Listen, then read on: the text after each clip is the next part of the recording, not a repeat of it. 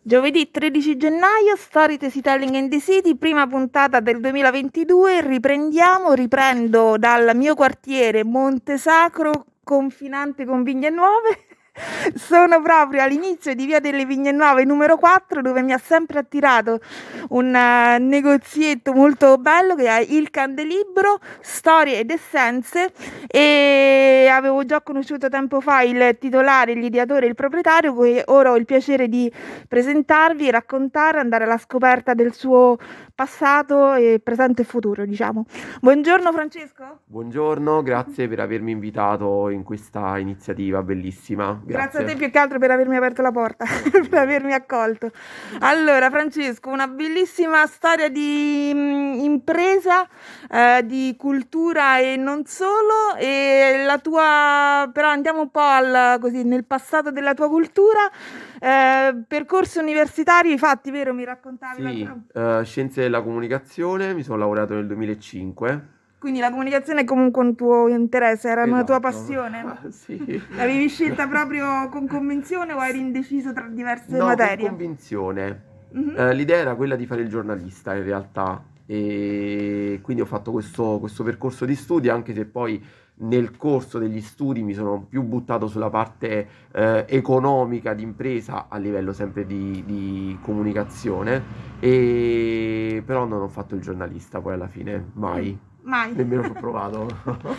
Ora ci racconti che è successo. Eh, mi raccontavi prima che in tesi in storia dell'opinione, com'era? No. Scienza, Scienza dell'opinione pubblica. Scienza dell'opinione sì, pubblica. Sì, esatto. E sarebbe quella parte della, uh, della branca delle scienze statistiche, metodologia e quant'altro che si occupa appunto di analizzare l'opinione pubblica uh, sotto vari profili, cioè dal, dal, dagli argomenti al, al tipo di eh, di interviste, di sondaggi che si vanno a fare, ai cluster, alla, all'analisi dei dati e quant'altro. Quindi mm. mi sono un pochettino concentrato su quella materia lì. E che eh, argomento avevi scelto per la tesi? Allora, eh, sono andato un po' a rinfrescare in realtà perché me l'ero dimenticato una parte. Allora, quello che analizzai e si chiama partecipazione e controinformazione eh, online. Mm. Praticamente mi ero, mi ero, dimenticato della parte di partecipazione uh-huh. e in realtà riprendendo la tesi ho notato che in realtà era pure molto interessante, era pure scritta bene, tant'è che ho detto ma lo sicuro l'ho scritta io. Direi uh, anche attualissima. Ah, molto attuale. Allora, quello che analizzavo era la partecipazione politica online, prendendo in particolar modo in considerazione quelli che erano i nascenti blog. Perché che anni erano quando hai fatto la tesi? Nel 2005, quindi in realtà non c'erano o forse erano in embrione, ma non credo che c'erano ancora Facebook e molto i vari social. Sì. E quindi eh, analizzavo la partecipazione su queste nuove forme di comunicazione che, che erano i blog. Uh, e quindi una partecipazione politica alternativa, nuova, che non si limitava. Allora, partivo un po' dalla, dalla descrizione, da, dal cercare una definizione di partecipazione uh, e poi analizzavo queste nuove forme. In più eh, sono andato ad analizzare quella che, era la, quella che è la controinformazione. Anche lì cercando una definizione e rileggendo appunto qualche pagina ho visto che una definizione univoca non c'è. Eh, anche gli stessi siti di controinformazione all'epoca, Indie Media, mh, analizzai un po' diversi aspetti, riuscivano a darmi una definizione univoca. Controinformazione forse mh, per grandi linee sarebbe quel, tutta quella tipo di informazione che uh, è altro o contro o uh, in protesta rispetto alla comunicazione dei media ufficiali. Uh-huh. Uh, e quindi sono quei siti, erano quei siti, adesso in realtà ho perso un po' la visione di quell'aspetto lì mh, mm, della, della, del, del, dell'internet uh, che vogliono dire qualcosa che non dicono in realtà i media uh, ufficiali, quali sono le televisioni, le radio, eccetera, eccetera. Argomento che avevi scelto tu ti era stato assegnato dalla cattedra. Mi era stato assegnato dalla cattedra, sì, eh, totalmente all'oscuro di questo, di questo argomento. Eh, in realtà mi è piaciuto, è stata una bella ricerca, una bella... Eh, un, anche la parte di analisi poi sostanzialmente è stata interessante perché poi ho preso ehm, relativamente a un certo intervallo di tempo eh, gli articoli pubblicati in questi siti di controinformazione li ho buttati in una sorta di eh, in un programma che li ha analizzati, smembrati e, e, poi alla fine sono andato a vedere un po' quali erano le parole più ricorrenti, eccetera, eccetera. È ovviamente un, lav- un lavoro un po' uh, iniziale sostanzialmente, che magari poteva anche mm-hmm. avere un seguito. Mm-hmm.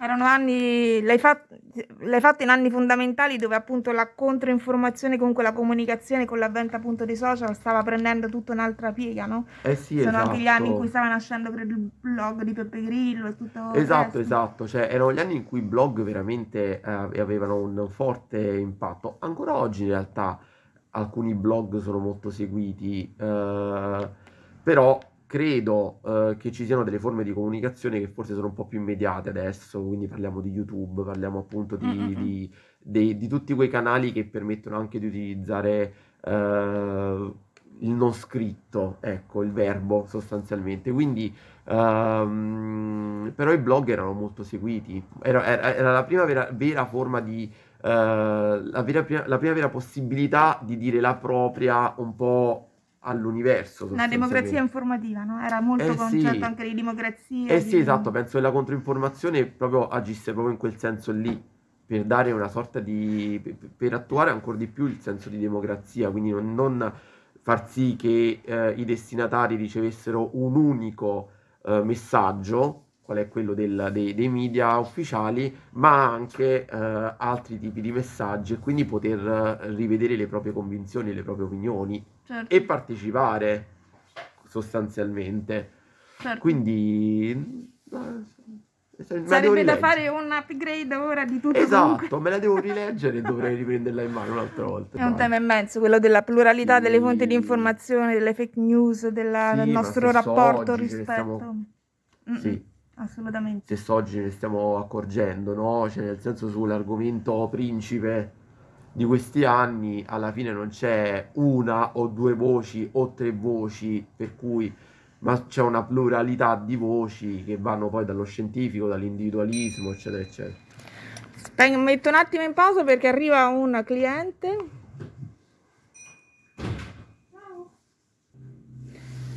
Dopo questa bella mm, tesi in tasca, è andata bene la discussione? Molto bene, sì, sì, sì, sì, di come era andata, via, avuto sì, modo? Come è proseguita la tua vita? Ne- Dicevi che non hai mai fatto il giornalista, però uscito No. da lì, quindi... Uscito da lì ho iniziato quasi immediatamente, ma nel giro di qualche settimana, a lavorare come stagista in una società che si occupa di, eh, di headhunting, cacciatori di teste, cioè sarebbe selezione, ricerca e selezione del personale di livello eh, manageriale sostanzialmente. Mhm. E ho iniziato appunto a occuparmi, occupandomi degli aspetti un po' più comunicativi nel- nell'ufficio stampa, quindi le, le assegne stampa, eccetera, eccetera. Poi mano a mano sono stato inserito e lì mi sono occupato per diversi anni di, mh, eh, di uno studio statistico che riguardava i consigli di amministrazione, insomma era una Mm. cosa molto, molto dettagliata.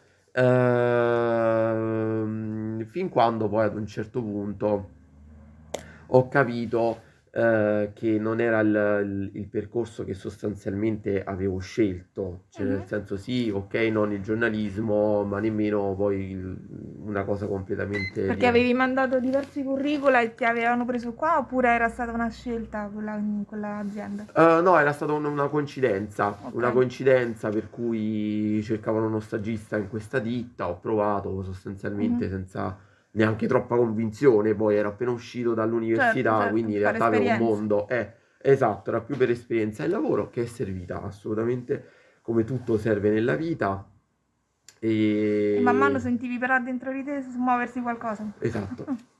si smuoveva qualcosa e e come ci dicevamo un po' prima, eh, sentivo dentro di me questa cosa, questa predisposizione nei confronti del mondo librario.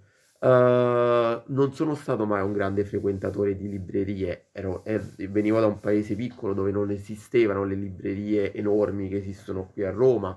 Eh, c'erano delle piccole librerie a cui compravamo, eh, da cui compravamo i libri scolastici, qualche libro nel corso dell'anno, però in realtà io sono anche un lettore forte, tardivo, Mhm. eh, per varie motivazioni anche economiche della, della mia famiglia. Mhm. Quindi non è che io ho frequentato costantemente le librerie da bambino per cui mi portavo dietro questo desiderio. È un desiderio che è nato così. È nato proprio come, come se fosse una cosa che uno ha dentro e poi ad un certo punto emerge. Mhm. Ehm, ma non perché avevo questa immagine ma- magica della libreria, eccetera, anche perché la libreria è tutt'altro che magico quando lo Ecco, fai diciamo. come mestiere. E, mm, e quindi niente, un giorno mi trovai in una libreria per l'appunto della mia città, Di dove e- sei? di Gaeta, in Mhm. provincia di Latina, e trovai questa, in, in libreria trovai un libro di Romano Montroni, che è un grande libraio italiano, scuola Feltrinelli, adesso nelle Coop, che insomma ha fatto una grande carriera, e un po' il libraio simbolo. Eh, e trovai questo libro che si chiama appunto Libraio per caso. Ah, E... parlava proprio. Esatto, cioè, sai quei libri proprio che, che cadono dallo Che scaffale? Ah. Perché è la, la magia della libreria sta in questo, Esatto. che i libri cas- ti cascano addosso a volte. Esatto. E quindi eh, ho letto questo libro, leggendolo ho scoperto che c'era questa scuola librai ad Orvieto, eh, mi sono informato e ad un certo punto della mia vita ho deciso di licenziarmi perché poi nel frattempo erano passati stato 5 assunto. anni Ah, in quell'azienda, in quell'azienda. Mi sono licenziato a 30 anni e ho deciso di, quindi un pazzo totale, e ho deciso di, di fare la scuola librai. Ho detto la va o la spacca. Mhm. Eh, l'avevo visto come una sorta di anno sabbatico. tiè. E la scuola librai l'ho fatta appunto per un anno ad Orvieto, una cornice bellissima che ti ricorderò sempre con grande, con grande piacere. E, e lì la scuola, oltre a darmi mh, tutta una serie di, eh, di elementi eh, utili per la gestione della libreria, mi ha anche aperto delle strade. Eh, grazie alla scuola libraio ho fatto i miei- le mie prime esperienze nel mondo delle librerie di Roma.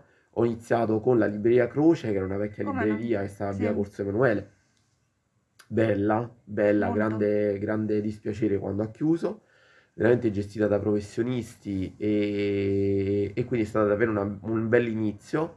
E poi ho, inizi- ho continuato per svariati anni nelle Feltrinelli, Ah, girandomi un po' a Roma, insomma.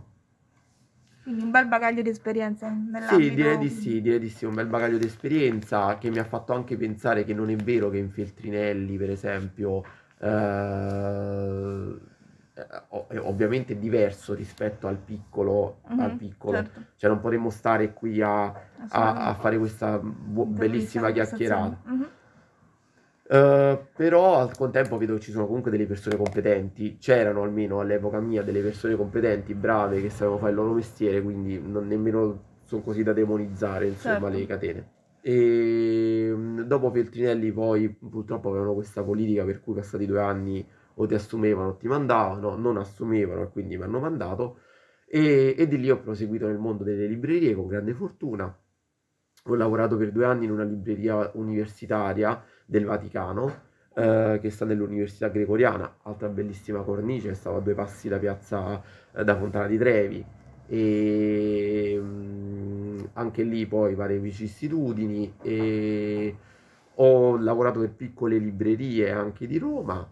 E, mm, e poi alla fine sono approdato in una casa editrice per due anni. Ah, Sì, ho lavorato in casa editrice, eh, un'importantissima casa editrice romana, altra esperienza molto importante, meravigliosa, che mi ha formato tantissimo. curando l'editing dei libri oppure la parte No, comunicativa? no, no, Ah. mi occupavo della parte di magazzino e segreteria, quindi sempre della parte di movimentazione dei libri. Mhm. E bella, interessante, abbiamo fatto un sacco di fiere, fin quando si potevano fare. Mm-mm. E, è stato molto carino. Poi ad un certo punto della mia vita ritorna questo desiderio, insomma, di seguire il percorso che avevo fatto.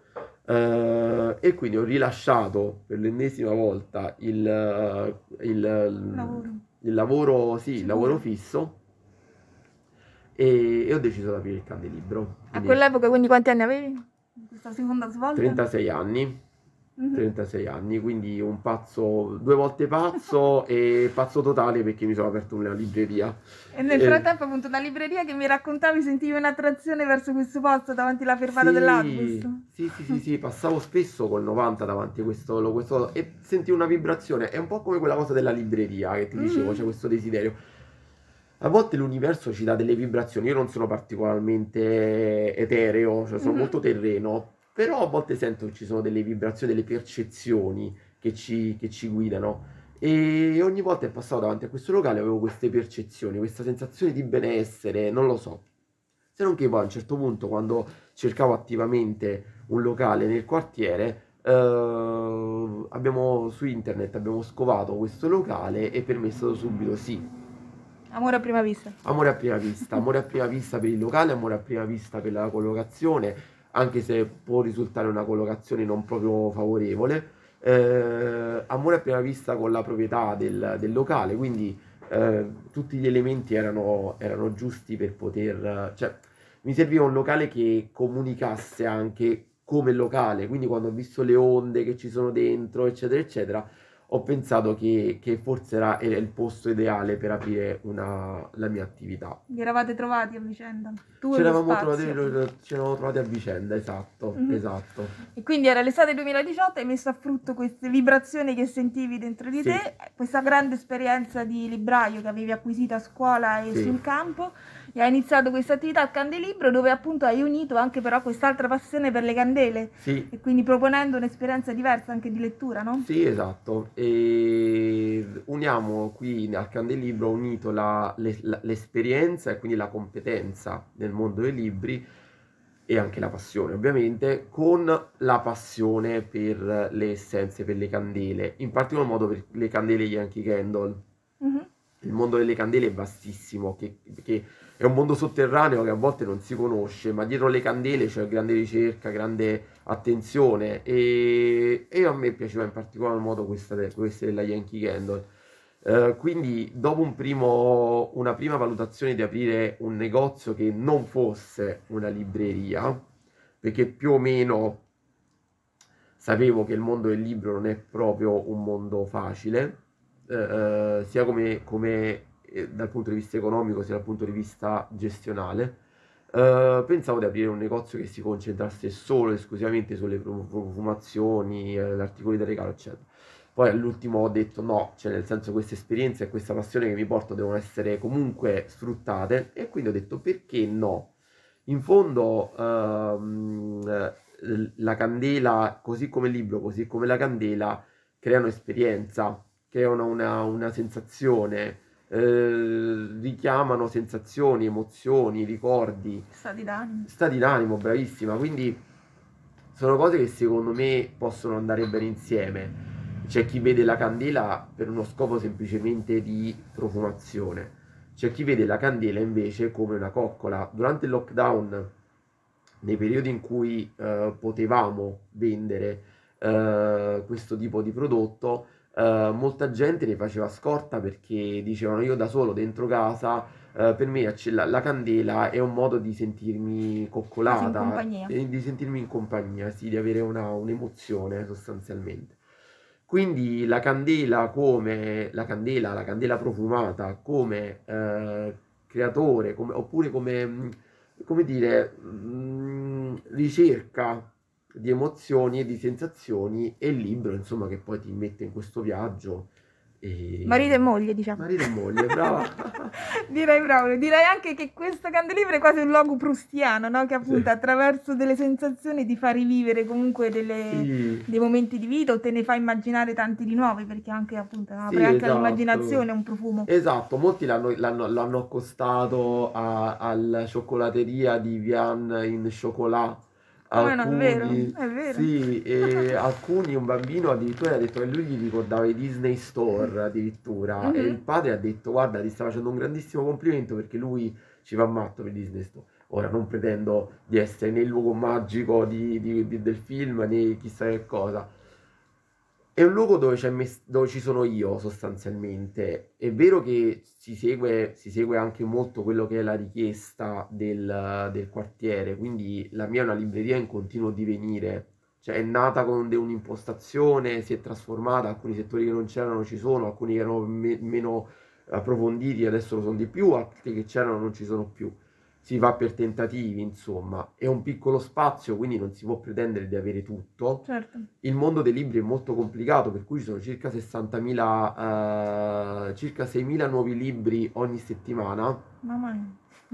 e Grande lavoro di aggiornamento, quindi devi fare e di relazioni, no? Sei in continuo dialogo esatto, con la clientela, esatto, esatto, e quindi c'è un continuo un selezionare, un continuo cercare di capire, un continuo andare avanti e in certi momenti eh, essere felice perché eh, ci hai preso e in certi altri momenti dire ok, ma eh, ho sbagliato, cioè pote- questo libro lo potevo avere perché non l'ho preso, eccetera, eccetera. Però poi ti rendi conto che pure se fossi veramente Feltrinelli non riusciresti mai Certo. ad avere tutti i libri del mondo. Quindi qui si trova una selezione e poi ovviamente ci sono tutti i servizi normali di quelli di una, di una libreria. Mhm. Diciamo che poi eh, hai attuato tra quattro mura un po' alla fine comunque l'idea della tua tesi, che fai comunque, no, a, in- a tuo modo comunque fai informazione e controinformazione allo stesso Sì. tempo. Quindi hai trasformato in, Sì. in un ambiente concreto comunque i tuoi studi un pochino, Un no? pochino sì, diciamo che quando per esempio qualcuno entra e mi dice che trova un ambiente positivo, eh, era quello che è quello che effettivamente col mio negozio voglio trasmettere, una positività. E lì trovo la controinformazione, cioè rispetto alla negatività che spesso troviamo fuori dalla porta, eh, entrare in un posto positivo fa bene.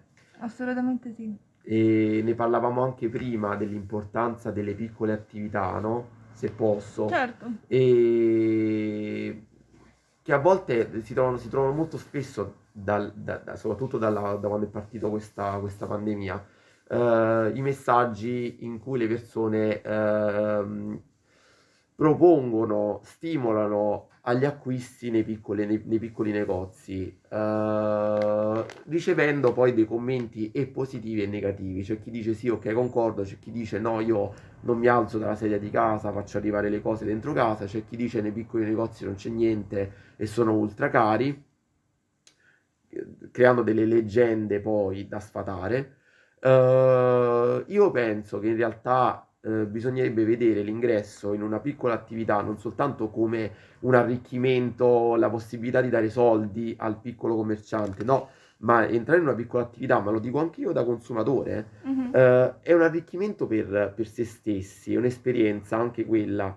Quando io vado al negozio sotto casa a comprare le scatolette del cane, ok, vado a comprare le scatolette del cane, ma vado in una piccola attività dove c'è la proprietaria simpatica, ma anche il sentirsi dire semplicemente buongiorno, come va? Tutto a posto, buonasera. Siamo esseri capi- animali sociali, capito? perciò abbiamo Cioè, proprio capi- bisogno. Bravissima. Ti fa capire che non sei isolato, cioè non sei un individuo che sta lì con i suoi pensieri, ma che abbiamo proprio bisogno in un certo senso di, di aprirsi. Io il Candelibro mi ha, mi ha portato tantissime amicizie, tante, Bello. con alcuni clienti siamo andati oltre, eh, siamo andati a cena fuori, sono stato invitato a, cena, abbiamo parlato, parlano, io parlo dei miei problemi. Eh, Mi è capitato che avessi dei problemi personali per cui un cliente entrava e mi trovasse in lacrime e quindi abbiamo parlato e sanno della mia vita, io so della loro. Che meraviglia. È questo, Mhm. cioè non è andare al candelibro a portare soldi al proprietario, è andare al candelibro per, per Avere una avere relazione proprio. Esatto, Mhm. è anche questo, sì. A proposito di persone di relazione, allora ti invito a pescare tra di loro. Sono tante delle persone che hanno già partecipato a Stesi dalle Tesi, queste feste del bel sapere che magari poi faremo anche insieme dal vivo online. Sì, E pesca una persona, ti racconta un po' di lei, le puoi poi tutte ritrovare sulla pagina Contatta gli Stesi del sito Stesi dalle Tesi. Ti è capitata una bellissima persona, vai, raccontaci, Sì. leggi, capisci la mia scrittura? Aldo Benassi, Mhm. Gap, il Gap a Roma. Il titolo della tesi? Il titolo Wow. della tesi, queste sono tutte persone che stendiamo appunto come panni durante Oh. i vari incontri. Lui ha fatto questa tesi meravigliosa sui gruppi partigiani a Roma, Ah, raccontando proprio dove si trovavano, come si incontravano, quindi una tesi interessante sulla Roma partigiana. Molto bello. Molto bello, qui abbiamo invece sempre su Roma, ma abbiamo Ah, Giulio doppia. invece che ci racconta invece delle legioni, del sistema legionario romano nell'antica Roma. Sono bello. tutte persone, sono tutte tesi che abbiamo già raccontato, persone, relazioni vere che abbiamo generato alle feste del bel sapere online e su Zoom. che ora ovviamente riprendiamo intanto su Zoom e mh, ti invito a partecipare visto che sei così un Sì. appassionato attivo cultura e di relazioni e magari poi programmiamo anche qualcosa insieme con molto piacere con le Molto persone che volentieri. frequentano il Candelibro. Intanto ti regalo un augurio di vita per questo 2022, pesca tra questi Wow, bigliettini, che sono tutte citazioni di buona vita che ce lo fa qualche persona famosa, vediamo chi ti capita, anch'io ne prendo una, Un bel blu. un bel blu, vediamo un po'.